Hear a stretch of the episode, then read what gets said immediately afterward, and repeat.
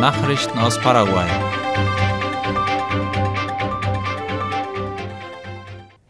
Der Polizeibeamte, der für den Anschlag beim Parteisitz der Liberalen Partei angeklagt ist, wird vor Gericht gestellt. Der Polizeibeamte Guido Armando Amarilla Vera, einer der Polizeibeamten, die für den Anschlag am 1. April 2017 angeklagt sind, wird sich stellen. Alles geschah während der Proteste gegen die Verfassungsänderung, als Demonstranten das Kongressgebäude anzündeten und stark beschädigten. Damals wurde auch der Jugendliche Rodrigo Quintana von einem Uniformierten getötet. Polizeibeamte hatten nach der Brandstiftung beim Kongress ohne Durchsuchungsbefehl das Gebäude der Liberalen gestürmt. Den Ermittlungen zufolge soll Amarilla Gummigeschosse in die Richtung eines Toilettenraumes abgefeuert haben, in dem sich mehrere Personen aufhielten. Daraufhin soll anscheinend der Unteroffizier Gustavo Florentin den Schuss abgegeben haben, der Quintana tötete. Seine vorläufige Anhörung ist noch nicht abgeschlossen. Gegen den Polizeipräsidenten Tomás Paredes Palma wurde ebenfalls ein Verfahren eingeleitet, der auch schon seine Entlassung beantragt hat. Tirika verabschiedet sich morgen. Denn morgen gehen die Spiele der Odessur ASU 2022 zu Ende, wie ABC Color schreibt. In den letzten Tagen seiner Präsentation lädt die vielseitige Wildkatze aus dem Chaco die Öffentlichkeit ein, die letzte Etappe der verschiedenen Wettbewerbe nicht zu verpassen. Tirika ist ein Lebewesen, beteuern die Fans, während sie andere dazu auffordern, die Wildtiere zu schützen, vor allem diejenigen, die vom Aussterben bedroht sind, wie Tirika, die Wildkatze aus dem Chaco. Das Maskottchen der Spiele hat es durch ein sehr gut ausgearbeitetes Konzept geschafft, die Aufmerksamkeit auf nationaler und internationaler Ebene auf sich zu lenken. Erika Silvero vom Presseteam der Spiele hat gesagt, dass Tirika um 5 Uhr aufsteht, um zu trainieren und zu frühstücken. Danach sei Tirika bereit für das Publikum, meinte sie.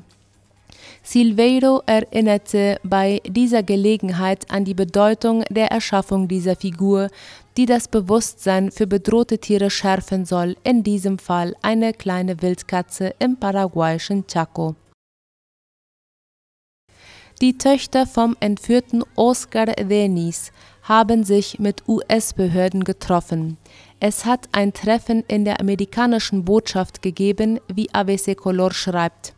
Dabei ging es den Schwestern Denis darum, um internationale Unterstützung bei der Suche nach ihrem Vater zu bitten.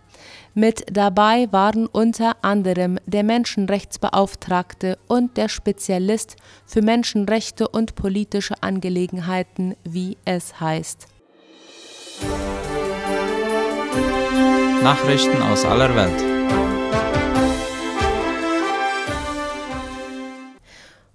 Droht mit Aus für Getreideabkommen. Russlands Präsident Wladimir Putin hat wegen der Explosion auf der Krimbrücke mit einem Aus für das Getreideabkommen mit der Ukraine gedroht. Darüber schreibt die Tagesschau. Der russische Geheimdienst FSB habe die Information, dass der Sprengsatz für die Brücke auf dem Seeweg aus Odessa gekommen sei, sagte Putin auf einer Pressekonferenz beim Gipfel in Astana.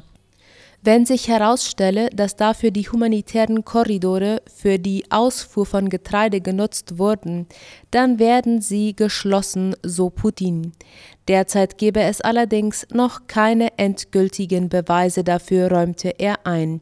Am Vormittag hatte schon Putins Berater Juri Uschakow die Verlängerung des Abkommens in Frage gestellt, weil Versprechungen gegenüber Russland, Sanktionen im Bereich des Lebens- und Düngemittelexports abzuschwächen, nicht eingehalten worden seien. So lägen unter anderem noch 300.000 Tonnen russischer Düngemittel in europäischen Häfen fest. USA prüft Antrag auf ausländische Truppen für Haiti. Die Vereinigten Staaten von Amerika prüfen den Antrag der haitianischen Regierung auf Entsendung ausländischer Truppen zur Bewältigung der schweren Krise im Land. Das teilte das Weiße Haus laut der Deutschen Welle mit. Es betonte jedoch, dass die humanitäre Hilfe für das karibische Land vorerst Priorität habe.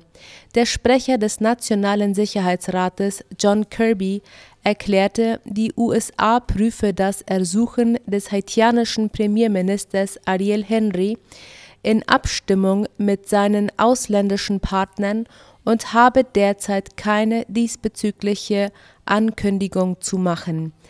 In der Zwischenzeit konzentrieren sich die USA darauf herauszufinden, wer für die Gewalt verantwortlich sei und ihre Unterstützung für die Behebung der Treibstoffknappheit in Haiti zu verstärken die EU verlängert die Sanktionen gegen 21 nicaraguanische Beamte um ein Jahr. Der Rat der Europäischen Union hat die Sanktionen gegen 21 Beamte in drei Institutionen der Regierung von Daniel Ortega in Nicaragua um ein weiteres Jahr verlängert. Darunter sind laut der Deutschen Welle die Vizepräsidenten und First Lady Rosario Murillo. In einer Erklärung teilte die EU mit, dass die Sanktionen bis zum 15. Oktober 2023 gelten, ein Einfrieren von Vermögenswerten umfassen sowie ein Verbot für EU-Bürger und Unternehmen, ihnen Gelder zur Verfügung zu stellen. Für Einzelpersonen gilt außerdem ein Einreiseverbot, das sie daran hindert, in das EU-Gebiet einzureisen oder es zu durchqueren.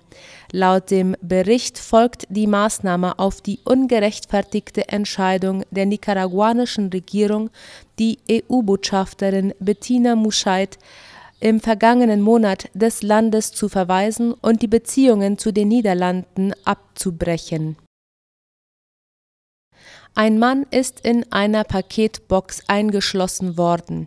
Im österreichischen Mödling ist heute ein Mann aus einer verschlossenen Paketbox gerettet worden. Die Person wurde von den Feuerwehrleuten gerettet und blieb unverletzt. Der Notruf war kurz nach 4 Uhr früh bei der Feuerwehr eingegangen. Zuvor hatten zwei Männer auf ihrem Heimweg nach Angaben vom Feuerwehrmann Paul Fastner die Idee gehabt, den Einstieg in die Paketbox zu probieren. Einer der beiden führte das Vorhaben aus, die Türe wurde verschlossen. Ein Öffnen war danach aber weder von innen noch von außen möglich. Die Feuerwehr brach die Paketbox schließlich auf, um den Mann zu befreien. Soweit die Nachrichten am Freitag. Ich wünsche ein erholsames Wochenende. Auf Wiederhören.